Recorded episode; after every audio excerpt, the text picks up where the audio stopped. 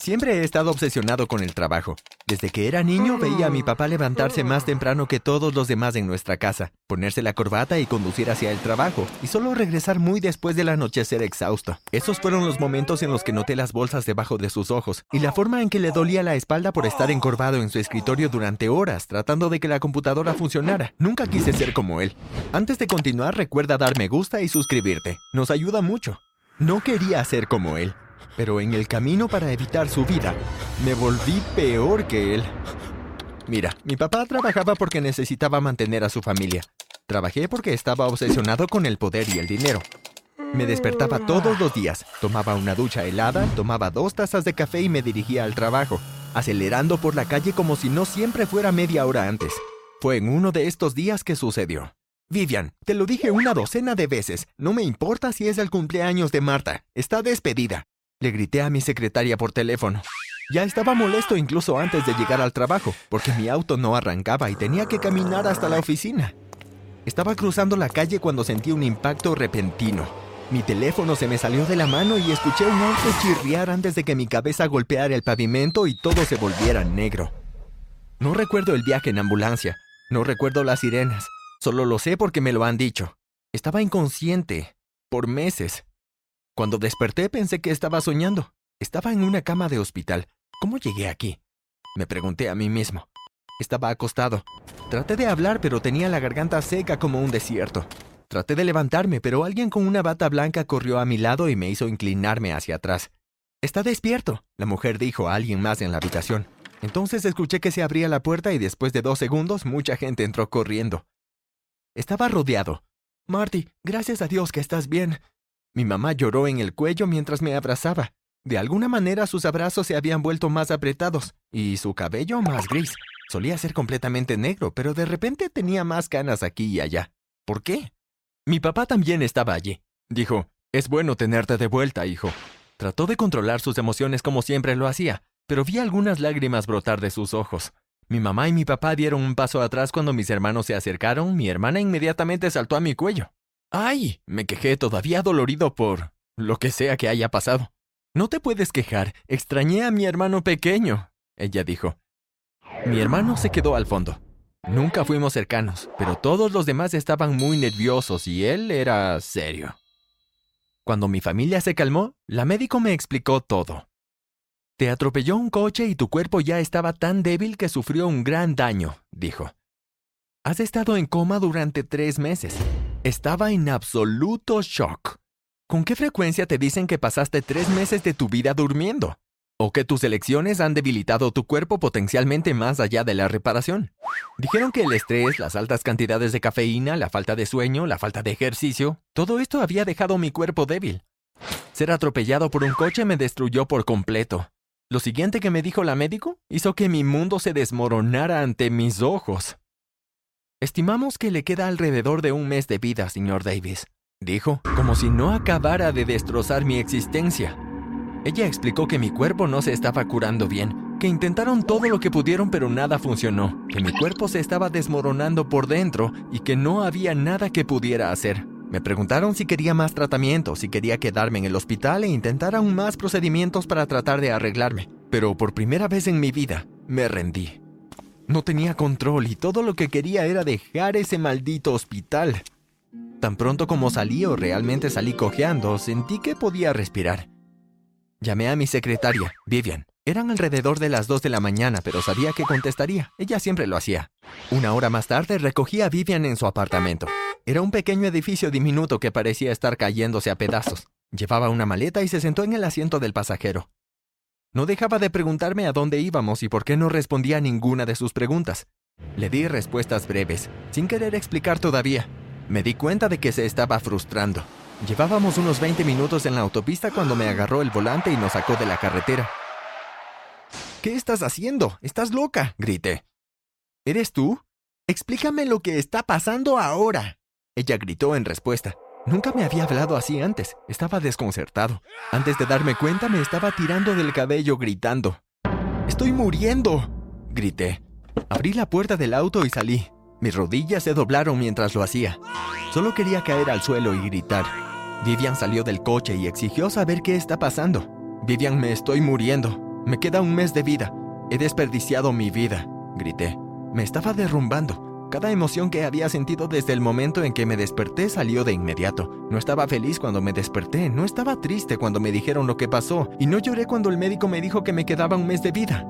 Ahora, todo lo que sentía comenzó a explotar y mi mundo se derrumbó. Estaba arrodillado en el suelo del desierto, temblando violentamente cuando sentí una mano en mi hombro. Me di la vuelta y vi a Vivian luciendo comprensiva. ¿Qué puedo hacer? preguntó en voz baja, mucho más suave que antes. ¿Podrías, por favor, venir conmigo? Quiero viajar, quiero vivir antes de que se acabe, dije. Ella lo pensó por un segundo, pero luego asintió. Quiero decir, ella no tenía mucho que hacer en su trabajo si su jefe se había ido de todos modos, y así empezaron nuestras pequeñas vacaciones. Marcamos los lugares a los que queríamos ir en un mapa, condujimos escuchando música y comprábamos comida en las gasolineras, pero Vivian siempre me hacía comprar fruta y agua, no solo patatas fritas y refrescos. No quería, pero ella me hizo parar en diferentes restaurantes para comer bien. Nos alojamos en muchos hoteles pequeños de camino a ciudades o lugares emblemáticos cuando ambos estábamos demasiado cansados para conducir. Al principio fue vergonzoso que tuviera que ayudarme a mover. Todavía estaba débil, así que me agarró del brazo mientras subía las escaleras o si teníamos que caminar un poco más de lo habitual. Una noche estábamos muy cansados, así que nos detuvimos en un motel de carretera. Era el único en millas y estaba bastante lleno. Todo lo que podían darnos era una habitación con dos camas, no dos habitaciones separadas como siempre. En lugar de ir al restaurante de al lado, pedimos que nos llevaran la comida y le subimos a nuestra habitación. Nos sentamos en nuestra cama y vimos diferentes programas. Ambos nos reímos mucho. Luego hicimos palomitas de maíz en el microondas. ¿Cómo puede ser esta tu película favorita? Es tan cursi. Ella se rió de mí. Es mi película de confort. Me reía de vuelta. Luego comenzó a decirme que nunca vio películas cursis mientras crecía porque creció solo con niños, a los que les gustaban las películas de vaqueros o superhéroes. Mi casa era un desastre mientras crecía. Siempre estaba lleno de juguetes y equipos del deporte que nos gustaba en el momento. Aunque siempre jugué al rugby, me dijo. Me quedé impresionado. Pasamos el resto de la noche hablando desde nuestras camas individuales y le contaba sobre una maestra que odié cuando estaba en la escuela cuando la escuché roncar. Sus ronquidos eran realmente lindos. No me malinterpretes, eran muy ruidosos y ella parecía un cerdo, pero de alguna manera los encontré lindos. Me incliné hacia la lámpara y la apagué. A la mañana siguiente estábamos más cerca. Esa noche hizo que nos unamos más que antes. Tal vez porque hablamos de nuestras familias por primera vez.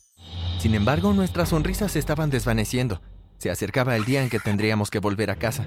El viaje en auto de regreso a la ciudad fue silencioso. Escuchamos música y charlamos un poco, pero no hablamos ni bromeamos como antes. Apenas la dejé en su casa, conduje hasta el hospital. Necesitaba registrarme para que puedan hacer pruebas y comprobar mis signos vitales. Me sentí más fuerte viajando con Vivian, pero siempre me dije que era la adrenalina de no ir a trabajar. Casi todos los que conocían vinieron a visitarme. El último en irse fue mi hermano. Siempre se quedaba atrás de la multitud frunciendo el ceño. Me dije a mí mismo que era porque, al igual que mi papá, no quería mostrar sus emociones. Pero dejé de creer en esto cuando lo escuché hablar con Vivian.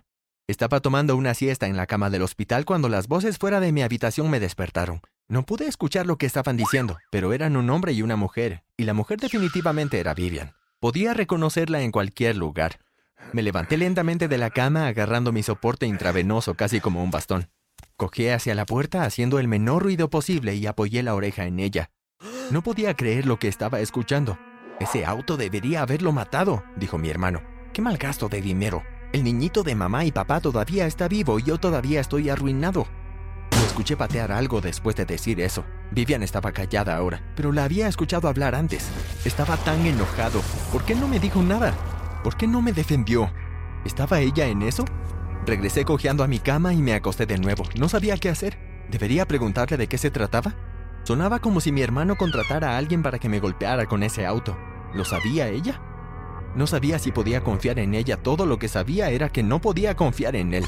Entonces Vivian entró en la habitación y se sentó junto a mí. Ella trató de hacer una pequeña charla, pero le di respuestas breves, y luego encendí la televisión. Ella parecía herida. Está bien, dijo, agarrando su bolso y pavoneándose hacia la puerta. Casi la llamé de vuelta. Al día siguiente mi familia y Vivian regresaron al hospital. La médico entró y sonrió cuando vio que todos la miramos como niños pequeños mirando una barra de chocolate. Su cuerpo se está recuperando, dijo. Va a estar bien. Mi mamá casi se desmaya cuando escuchó esto. Mi papá tuvo que sostenerla. Todos estábamos extasiados. Me sentí como si estuviera perdonado.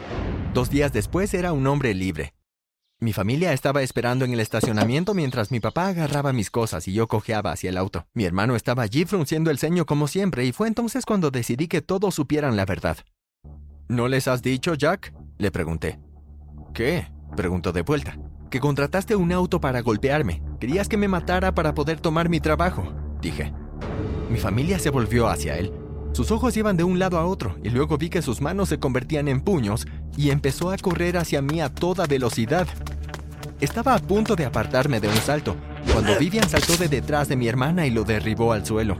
Gemía del dolor mientras mi hermana llamaba a alguien para que lo detuviera. Te dije que jugaba al rugby. Vivian se rió. ¡Vivian traidora! Mi hermano se burló. Vivian se agachó junto a él y dijo, Tu hermano es en realidad un hombre encantador. ¿Qué te hace pensar que voluntariamente le haría daño? Teníamos un trato. Mi hermano le gritó agarrándose el estómago. Trato cancelado, respondió Vivian. Estás enfermo. Sentí algo cálido en mi pecho. No sé qué me pasó, pero me acerqué y la abracé. Ella estaba rígida al principio, por la sorpresa, pero luego me devolvió el abrazo y sentí como si mi corazón estallara. Tenía otra oportunidad de vivir y sabía exactamente lo que quería hacer primero. Quería hacer lo que fuera necesario para que Vivian me quisiera. Y comencé pidiéndole una cita.